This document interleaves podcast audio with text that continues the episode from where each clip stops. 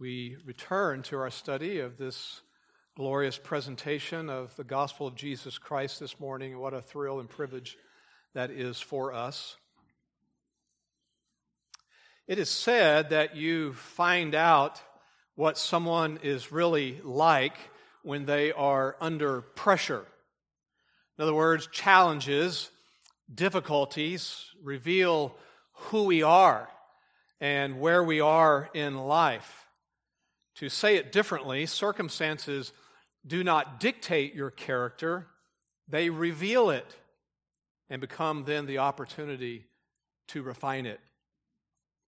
Well, that is true of each of us here this morning. It's true of the trials and challenges that we go through, but it is not true of Jesus when he was facing challenges and under pressure. It's not true because his character did not need any refining.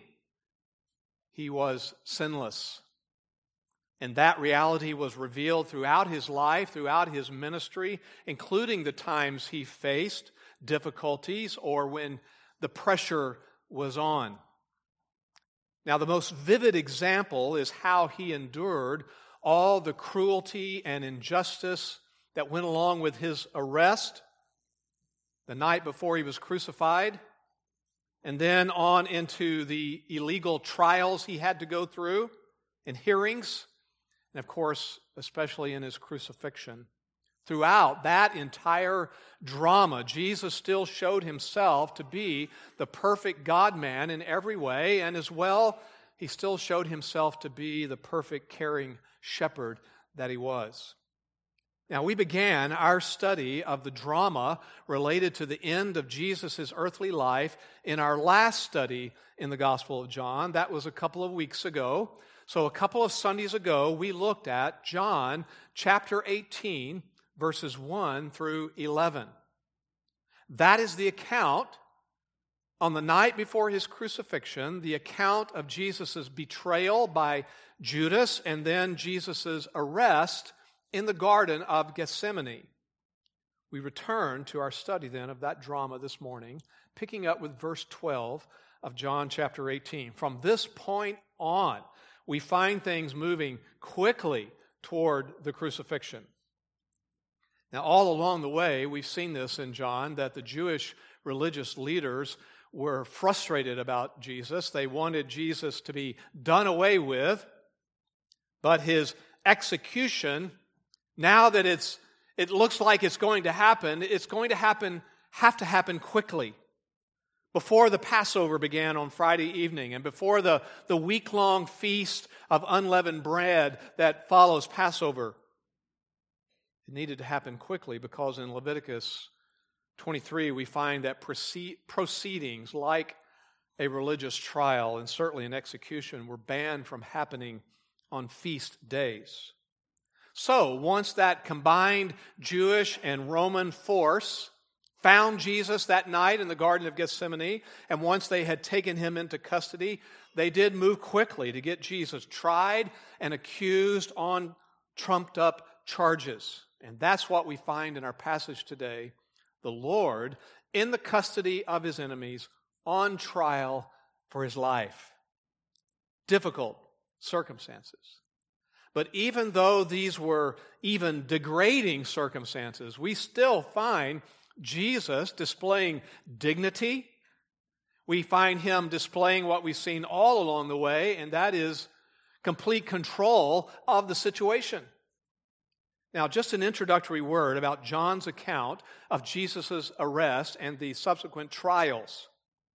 John wrote about Jesus' trials, as we'll see, but he wove into it the account of something tragic related to Peter, and that was Peter's denials of the Lord. So the initial hearings involving Jesus and Peter's denials were scenes that actually took place at the same time, simultaneously. So keep that thought in mind. However, we are actually going to separate the two scenes out for our purposes today and next Sunday. So today we're going to look at the two sections in chapter 18 that talk about Jesus' initial trials. And then next Sunday, we will look at the sections that present Peter's denials. Now, as expected, you can conjure this up on your, in your own minds as I laid that out for you. These two scenes, Jesus and Peter, present quite a contrast. On the one hand, we find the glory of the Lord and the faithfulness of Jesus.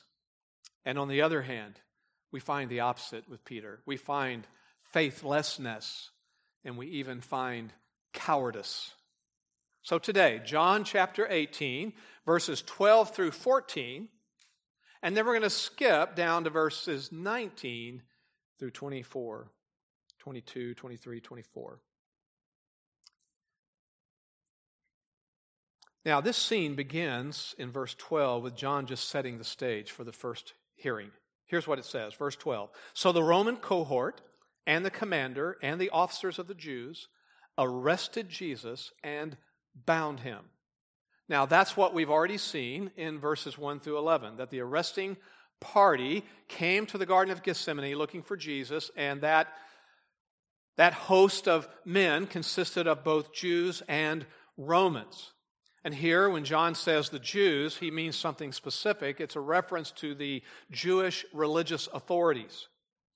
And the Jewish officers are mentioned. These would have been members of what we would call the temple police force. But notice that John chose to list the Romans first here. Well, that's likely because they were the primary ones sort of uh, springing into action at the end of, of verses 1 through 11. Why?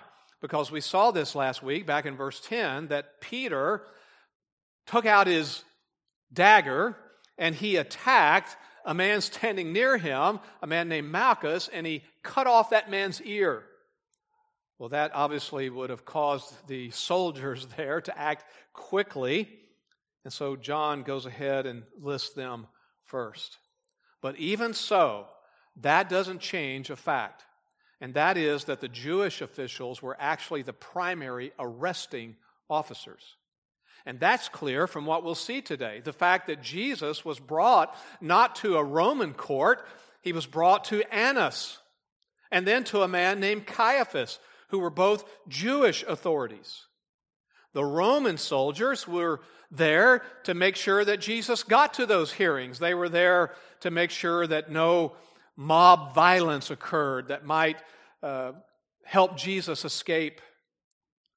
And then, once they fulfilled their responsibility, they would have then returned back to their barracks at a place called the Fortress of, of Antonia. In any case, notice it says Jesus was bound. That's expected. That would have been the customary way of handling someone who had been arrested. Why? So he wouldn't escape. So they took Jesus bound to a place to be interrogated. And keep in mind what I've already told you that Peter is following them there but he didn't go into that interrogation room. He stayed outside in the courts, warming himself at a fire. Well, as we will see, Jesus was interrogated by more than one man. And the first one is given to us in verse 13 a man named Annas. Verse 13 They led him to Annas first, for he was father in law of Caiaphas, who was high priest that year.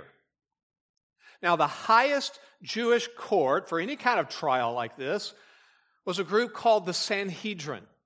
And that court was presided over by the one who was the official high priest. Annas had once been in that position, the official high priest. Just so you know, Annas was a very proud man. He was a very ambitious, money focused man. He was a greedy man. He had a special hatred for Jesus, likely because, as we know, Jesus had twice disrupted the business that was going on in the temple courts by cleansing the temple. John chapter 2, Matthew chapter 21. So Annas doesn't care for Jesus at all.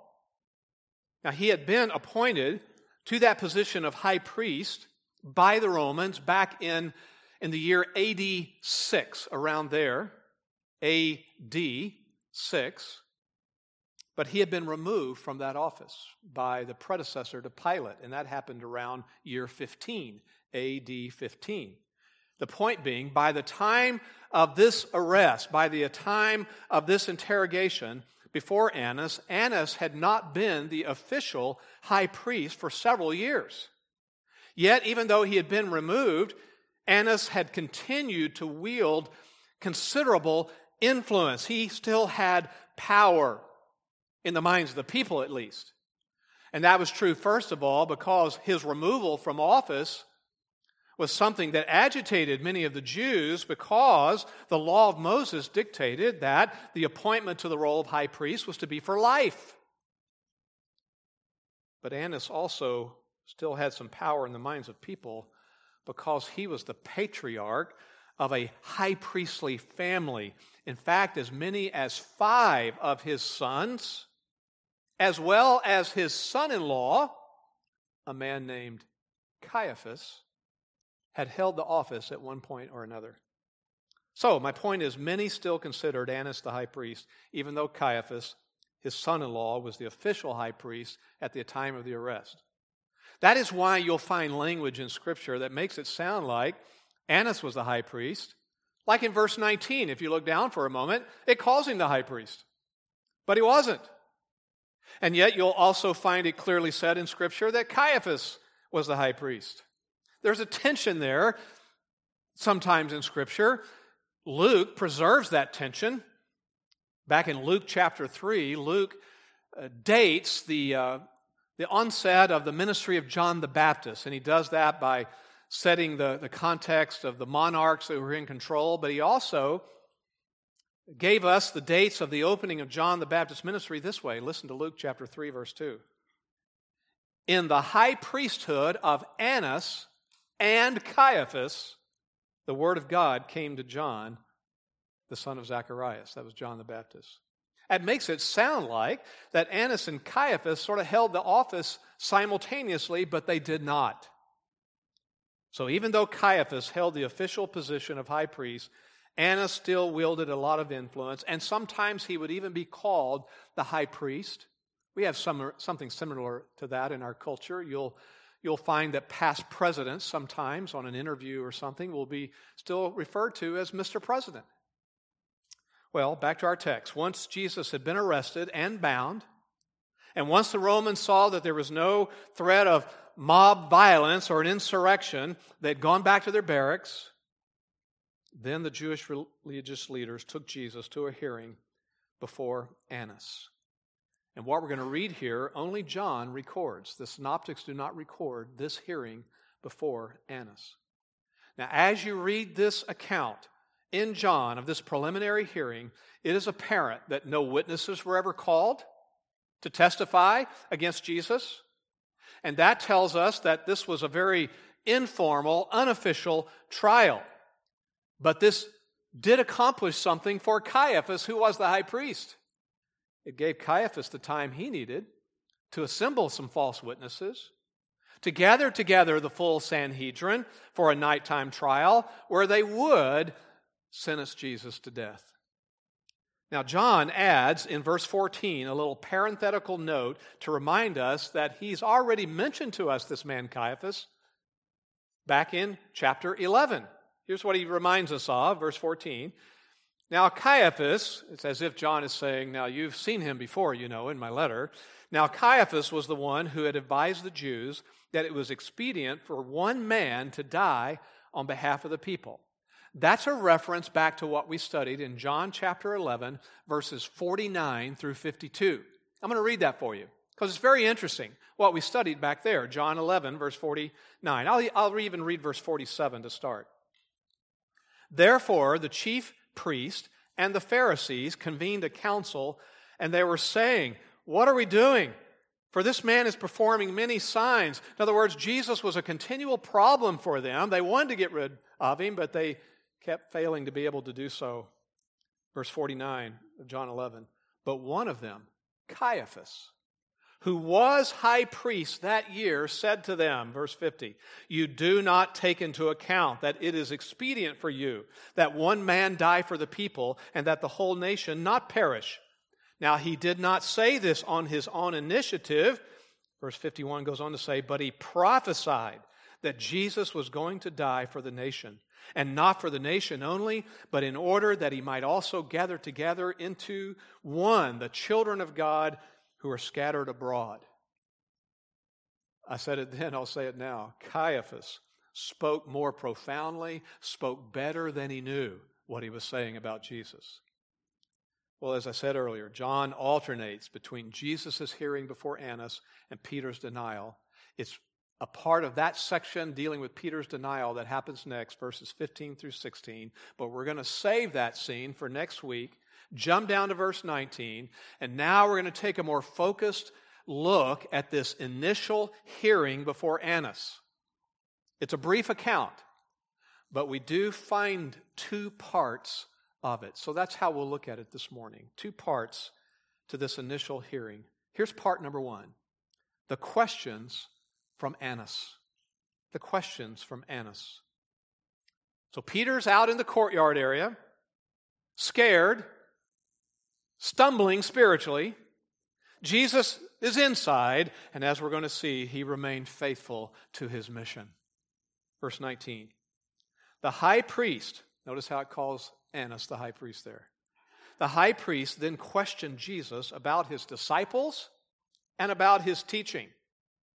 That little conjunction, then, you could translate it meanwhile. It's used by John to let us know that right after discussing what was going on with Peter, he jumps back to resume the account again of this hearing before Annas, who's called the high priest, even though officially he was not. And Annas followed a twofold line of questioning here. On one hand, he questioned Jesus about his disciples, and on the other hand, he questioned Jesus about his teaching. Now, why would Annas question Jesus about his disciples? Well, Annas is fishing for something, anything to use against Jesus. We know that these religious leaders wanted to find reasons to convict Jesus. So, with this category, Annas is trying to find grounds to accuse Jesus of potentially raising up a band of rebels against the Roman rule. In a word, He's looking for grounds to convict Jesus of treason. But that was not the biggest issue. It was the other category of questioning Jesus' teaching. With that question, Annas was seeking evidence that Jesus was guilty of something far more important in their minds than treason, and that is guilty of heresy. That was the bigger issue for the Jews. It's the theological side, we could call it, and not the political side of all of this. Now, later on in John chapter 19, we'll see evidence of that on the part of the religious leaders. John chapter uh, 19, verse 7 says the Jews answered, We have a law, and by that law he ought to die, because he made himself out to be not a traitor, he made himself out to be the Son of God. That's a theological issue. Now, it's been obvious all along the way in our study of John that the Jewish leaders did view Jesus this way. He was a false prophet, a heretic. And that was important to them because that was an offense punishable by death. You find an example of that in Deuteronomy chapter 13, verses 9 through 10. I'll read just an excerpt from that Deuteronomy 13 9. But you shall surely kill, him, and it's referring to someone who's found out to be a false prophet, a heretic. Verse 10 You shall stone him to death because he has sought to seduce you from the Lord your God. That's what was crucial. So again, Annas hoped that Jesus might incriminate himself in his answers, and even that was illegal to do. Jewish law protected the accused from being forced to testify against himself. Now, we have something like that today in our Constitution, right? You remember the Constitution, don't you? It's the Fifth Amendment. Well, in a Jewish hearing in the first century, a case had to rest on the weight of testimony, the testimony of witnesses, and not from questioning the defendant directly. Regardless, the reality of the situation is that this hearing before the Jewish authorities was a complete sham anyway. Their minds about Jesus' fate had already been determined. Their purpose in even having the trials was merely, merely to make it look like the murder of Jesus was somehow legal, somehow required. So that's part one the questions from Annas. Part number two the answer from Jesus, a very profound outline that I'm using this morning. The answer from Jesus. Now, he does not directly address the questioning from Annas. And he knows that Annas didn't really care about the answers anyway, but he merely chooses to point to the public nature of his instruction, his teaching, verses 20 and 21. Jesus answered him, I have spoken openly to the world. I've always taught in synagogues and in the temple where all the Jews come together, and I spoke nothing in secret. Why do you question me? Question those who have heard what I spoke to them. They know what I said. Now, first of all, notice that Jesus avoids that first category of questioning, the first line of questioning, the subject of his disciples. He's protecting his disciples still. We saw that in the garden. When the mob arrived, the, the force arrived to arrest him, he made sure they articulated that they were to, there to arrest him and not these other men. Caring shepherd, protecting his disciples. And that's what he's doing again here, still protecting them and what he said and what he didn't say to Annas. In fact, in the original language, the pronoun I is actually emphasized. You lose that emphasis in, in English, but in the Greek it's there. I have spoken openly to the world. I always taught, taught in synagogues and so forth. I spoke nothing in secret. That takes attention off of the disciples and places it squarely upon Jesus himself. But when it came to his teaching, that's another matter. Jesus did not hold back, did not back down from affirming what he had taught. He pointed out that what he had said, what he had taught, could be confirmed by many people. He had spoken boldly in various public contexts. He mentions the synagogues. He mentions the temple, which would literally have been in the temple courts.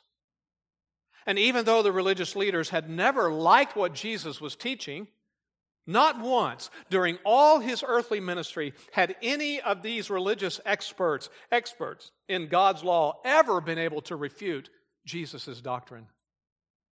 Nevertheless, Jesus says that because of the public nature of his ministry, the Jewish authorities would have no trouble gathering many eyewitnesses to give testimony about what they'd heard Jesus teach. Now, just a note of explanation about that one statement there where he says, I spoke nothing in secret. He doesn't mean that literally. Uh, the point is not that he never spoke privately to his disciples. Obviously, he did. But the point is this his message was the same in private as it was in public. He didn't have different messages for different crowds and different contexts. He didn't maintain one message for the public and then a, uh, another more revealing message for just this secret group of followers. No, when he was teaching his disciples privately, which he did, he was simply explaining to them in more detail what he was saying publicly. So, just to summarize, Jesus was not guilty of plotting a conspiracy, but more important than that, neither was he guilty of saying different things in different contexts to different people. He was consistent, he was clear in his proclamation of the truth, never backing down from it. He had integrity. He didn't lack integrity. In fact, it's the Jewish religious leaders who lacked integrity, it's not Jesus. They're the ones who are going about this whole evening arresting Jesus and trying to, trying to accuse Jesus of something in a, in a covert and illegal way. And don't think this either that in Jesus' answer to Annas that he was being uncooperative or that he was being evasive. No, he was unmasking Annas' hypocrisy, forcing, in a sense, a, a proper trial. He wanted others to be questioned. He wanted it to be clear that his teaching was actually orthodox, solid, We might say it this way biblical. Well, at that point in the proceeding, something shocking happened. Verse 22. When he had said this, one of the officers standing nearby struck Jesus, saying, Is that the way you answer the high priest?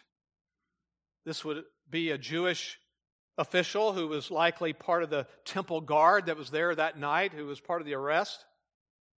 And the term struck literally means a sharp blow with the flat of your hand. He slapped Jesus in the face or upside the head. And that was another illegal act, illegal action. Striking a prisoner was against Jewish law. Regardless, this insult was just one of example of the kind of ill treatment that Jesus would continue to endure the rest of those early hours, even in his trial before the Sanhedrin. John doesn't record that part, but Matthew does. Listen to Matthew 26, verse 67. Then they spat in his face and beat him with their fist, and others slapped him.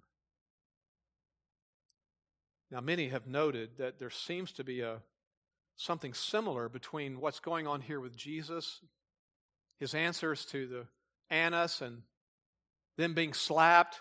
Maybe, maybe something similar to an incident involving the Apostle Paul. Maybe that comes to your own mind, what we see in Acts chapter 23, verses 1 to 5. There, the official high priest at that time, a man named Ananias, ordered those standing around Paul and near him to strike him on the mouth. And so they did. What Paul do? Here's Acts 23, verses 3 to 5. Just been hit in the mouth.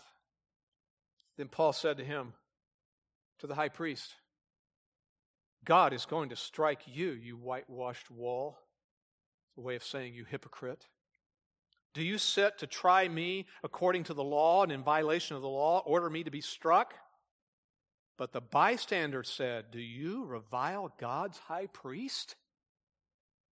Then Paul said, I was not aware, brethren, that he was the high priest, because it's written, and he quotes Exodus 22 it's written, You shall not speak evil of a ruler of your people. Paul basically apologized. Does that compare to what was happening to Jesus? Not really. It's not quite the same situation. Paul was actually in a formal session of the Sanhedrin before the official high priest. Therefore, Acts tells us that he apologized for calling the high priest a hypocrite. In contrast, you don't find Jesus calling anyone names here. He's not ungracious. But neither do you find Jesus backing down. Verse 23. Just been slapped.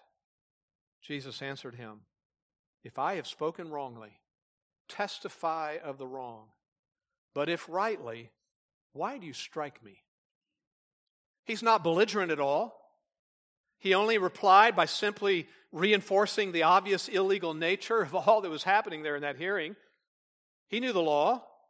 And he knew that he had said nothing to dishonor the high priest because he's not standing before the high priest. But regardless, he had not called this man any names. He was calm, he was dignified. You might think, well, how, how does this compare to what he taught earlier? He had taught earlier that we should always turn the other cheek. True. But you need to know something about that. The point of Jesus' teaching about turning the other cheek, if you examine that teaching, he never says that you should still not speak the truth. I love how D.A. Carson summarizes his observation about all that. D.A. Carson puts it this way turning the other cheek without bearing witness to the truth is not the fruit of moral resolution it's the terrorized cowardice of the wimp. So Jesus spoke the truth, the necessary truth, and he did it calmly. And his point was that if his response to the high priest or anybody was inappropriate, then the right thing to do would be to charge him with contempt of court. But if he spoke the truth, then the assault against him was wrong. Essentially, Jesus was unmasking his opponents as those who were absolutely unable to win their case except by illegal and unjust means. Well, Annas is no dummy. He knew he didn't really have any legitimate evidence. He knew that he wasn't getting anywhere with Jesus. He knew he wasn't even the official high priest by this time. So he knew he didn't really have the legal power to actually sentence Jesus. He also knew that the actual death penalty had to be approved by the Roman court, by Pilate, a Roman authority. And he also knew that before Jesus could be brought before Pilate, he did have to go before the official high priest and the high and the Sanhedrin. He had to go appear before Caiaphas, his own son in law. So here's what Annas did, verse 24. So Annas sent him bound to Caiaphas, the high priest, the official high priest. Now, this is where John's account of that night's hearing ends. He doesn't give us any details of the trial before Caiaphas, but we do find more information in Matthew. I'll summarize it before you. In Matthew, we find that it was a full trial before the, the full Sanhedrin, we could say. Many false witnesses were brought forth, but a charge could still not be established. It wasn't going well, so the high priest, Caiaphas, directly asked Jesus this question Matthew 26, verse 63. Jesus kept silent during the whole business. And the high priest said to him, I adjure you by the living God that you tell us whether you are the Christ, the Son of God. And Jesus affirmed that he was. And when Jesus confessed that he indeed was the Son of God, they convicted him of blasphemy. And they sent him off to appear before Pontius Pilate, the Roman governor, whose endorsement was required to execute the sentence of death. John didn't choose to record that trial before Caiaphas, but as I said earlier, he did choose to weave back in the account of what was going on outside in the courtyard. And next time, we'll see the other side of this intertwined drama, the other side of this contrast, when we look at Peter's denials. I'd like to close by commenting on the way Jesus acted that night. He is an example to us in a couple of important ways. Let me give them to you. Here's example number one the example of courage. The example of courage. Jesus made it clear to Annas that he had spoken openly to the world, and that is an example for us. We claim to be Jesus' followers, and that means we represent him in this world, and that means we represent his truth in this world, and we are to do it clearly and openly, just as Jesus did. We're not to hide what we believe. We're not to misrepresent what we believe. We're not to spin it. We're not to mask our doctrine. We're not to resort to cunning and manipulative and deceitful ways. We must courageously, clearly, also graciously speak the truth, regardless of the setting and regardless of the consequences. Jesus is an example to us of that. So was the Apostle Paul. Paul understood this. I'm going to read a little bit from 1 Thessalonians chapter 2. Paul is recounting his ministry among the Thessalonian believers. 1 Thessalonians 2, verses 2 through 6. I'll read some of that. He tells them, As you know, we had boldness in our God to speak to you the gospel of God amidst much opposition. For our exhortation does not come from error or impurity or by way of deceit. Verse 4 So we speak, not as pleasing men, but God who examines our hearts. For we never came with flattering speech, as you know, nor with a pretext for greed. God is witness. Nor did we seek glory from men, either from you or from others. Paul's a good example of this, of what we need. We need courage. We need courage in speaking the truth of Scripture, and we need this more now today than ever. I don't know if you've noticed what's going on, but there's a lot of madness in this world. But all that madness in the world, all the confusion over what it means to understand one's identity, all the turmoil over personal rights, over abortion, all the perspectives that swirl around on racism, the sin of racism and hatred, all the what's said of what it means to be a quote authentic person.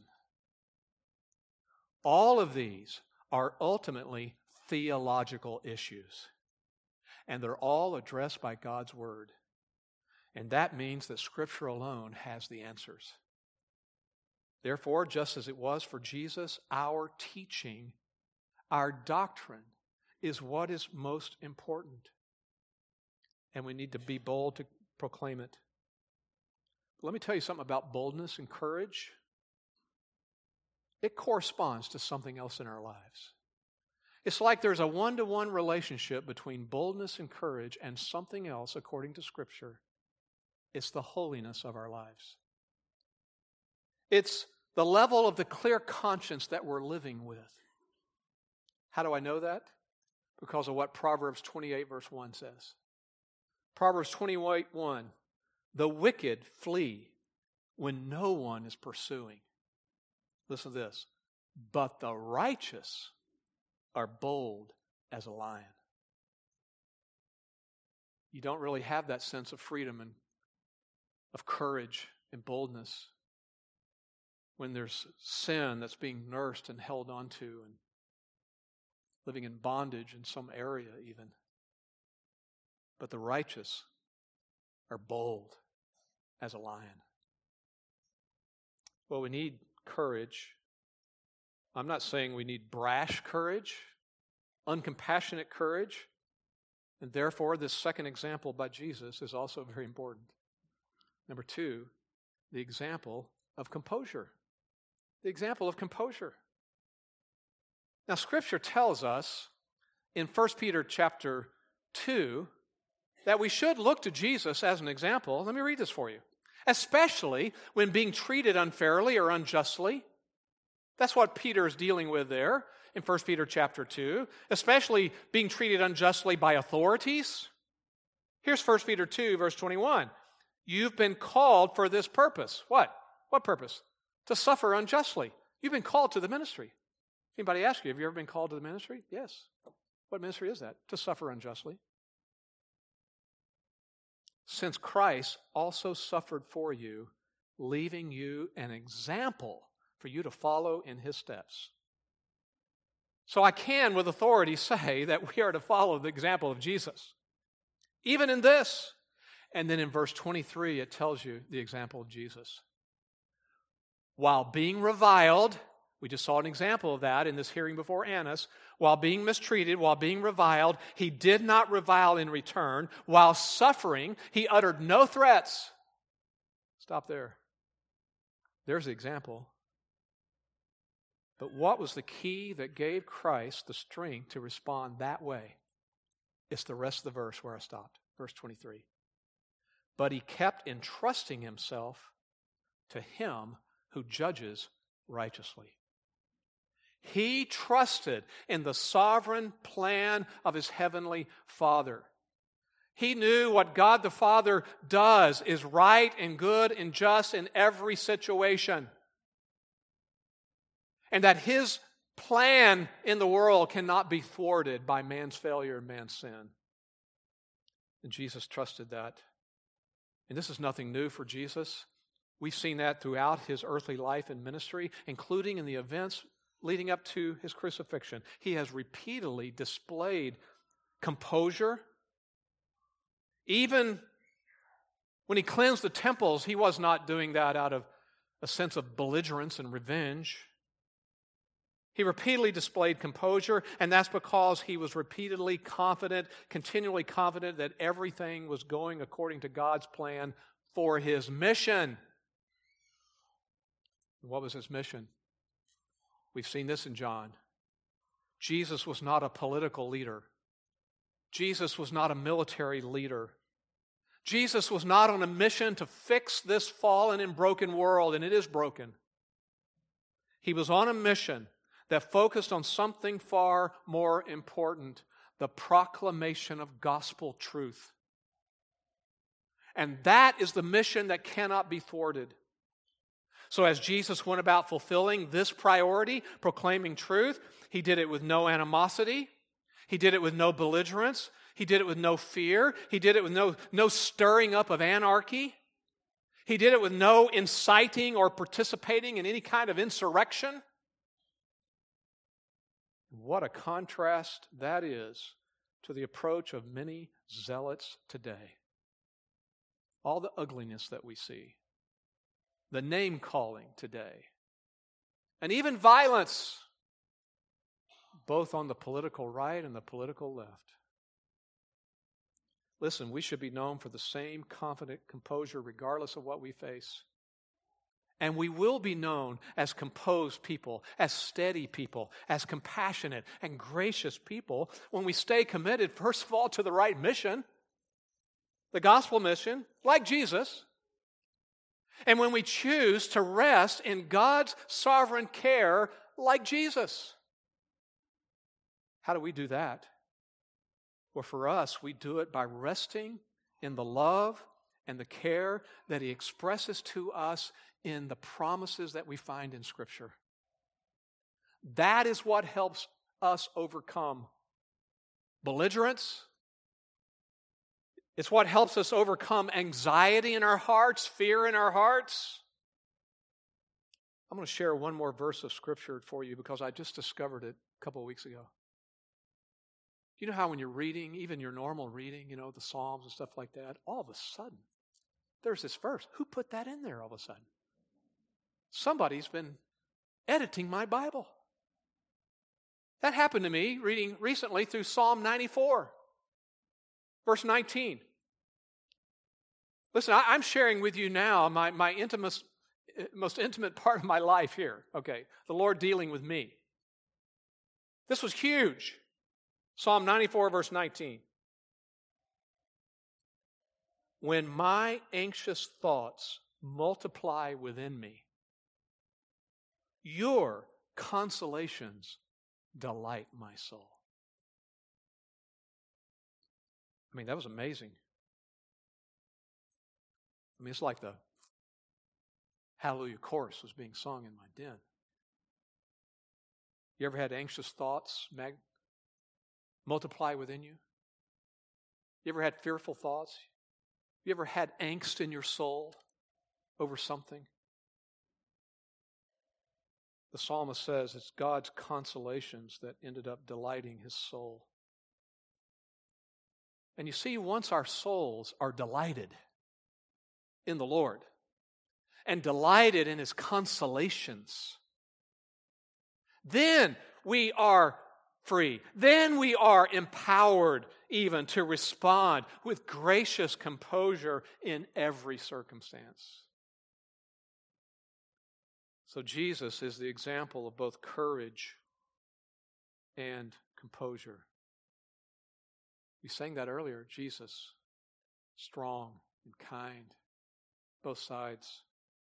In short, Jesus is the ultimate example of faithfulness. Let's pray together. Father, we thank you for this brief passage and passage that, on one hand, is somewhat technical and just a, a narrative account of something that happened almost 2,000 years ago, a trial, and the, just a few details about it. And, and yet we stand back and are amazed at the example that the Lord Jesus has left for us. So thank you for all that he endured at your hand staying faithful all the way to the cross. Thank you for the cross because we fail so many times. We are belligerent at times and anxious and fearful and unkind and ungracious. We, we lose sight of why we're really here and the mission that we're on. So, Lord, thank you that all those moments of failure were also placed upon Jesus. all of our sin, past, present, and future, placed upon Him, the sins of your people, all of them, so that we can know forgiveness and know purpose for living and have true identity and have the reward of eternity in heaven. So, Lord, we, we ask you, though, for the strength to live this out. We ask you that you would help us to deal with sin in our hearts always, to keep short accounts of that so that we can have a clear conscience, not knowing that we're perfect, but knowing that we're keeping short accounts and that we're seeking to live righteously so that we can be courageous and bold in this world. Lord, give us a sense of compassion and grace. Help us not to react and respond like worldly people do. To the glory of our Savior, His name we pray. Amen.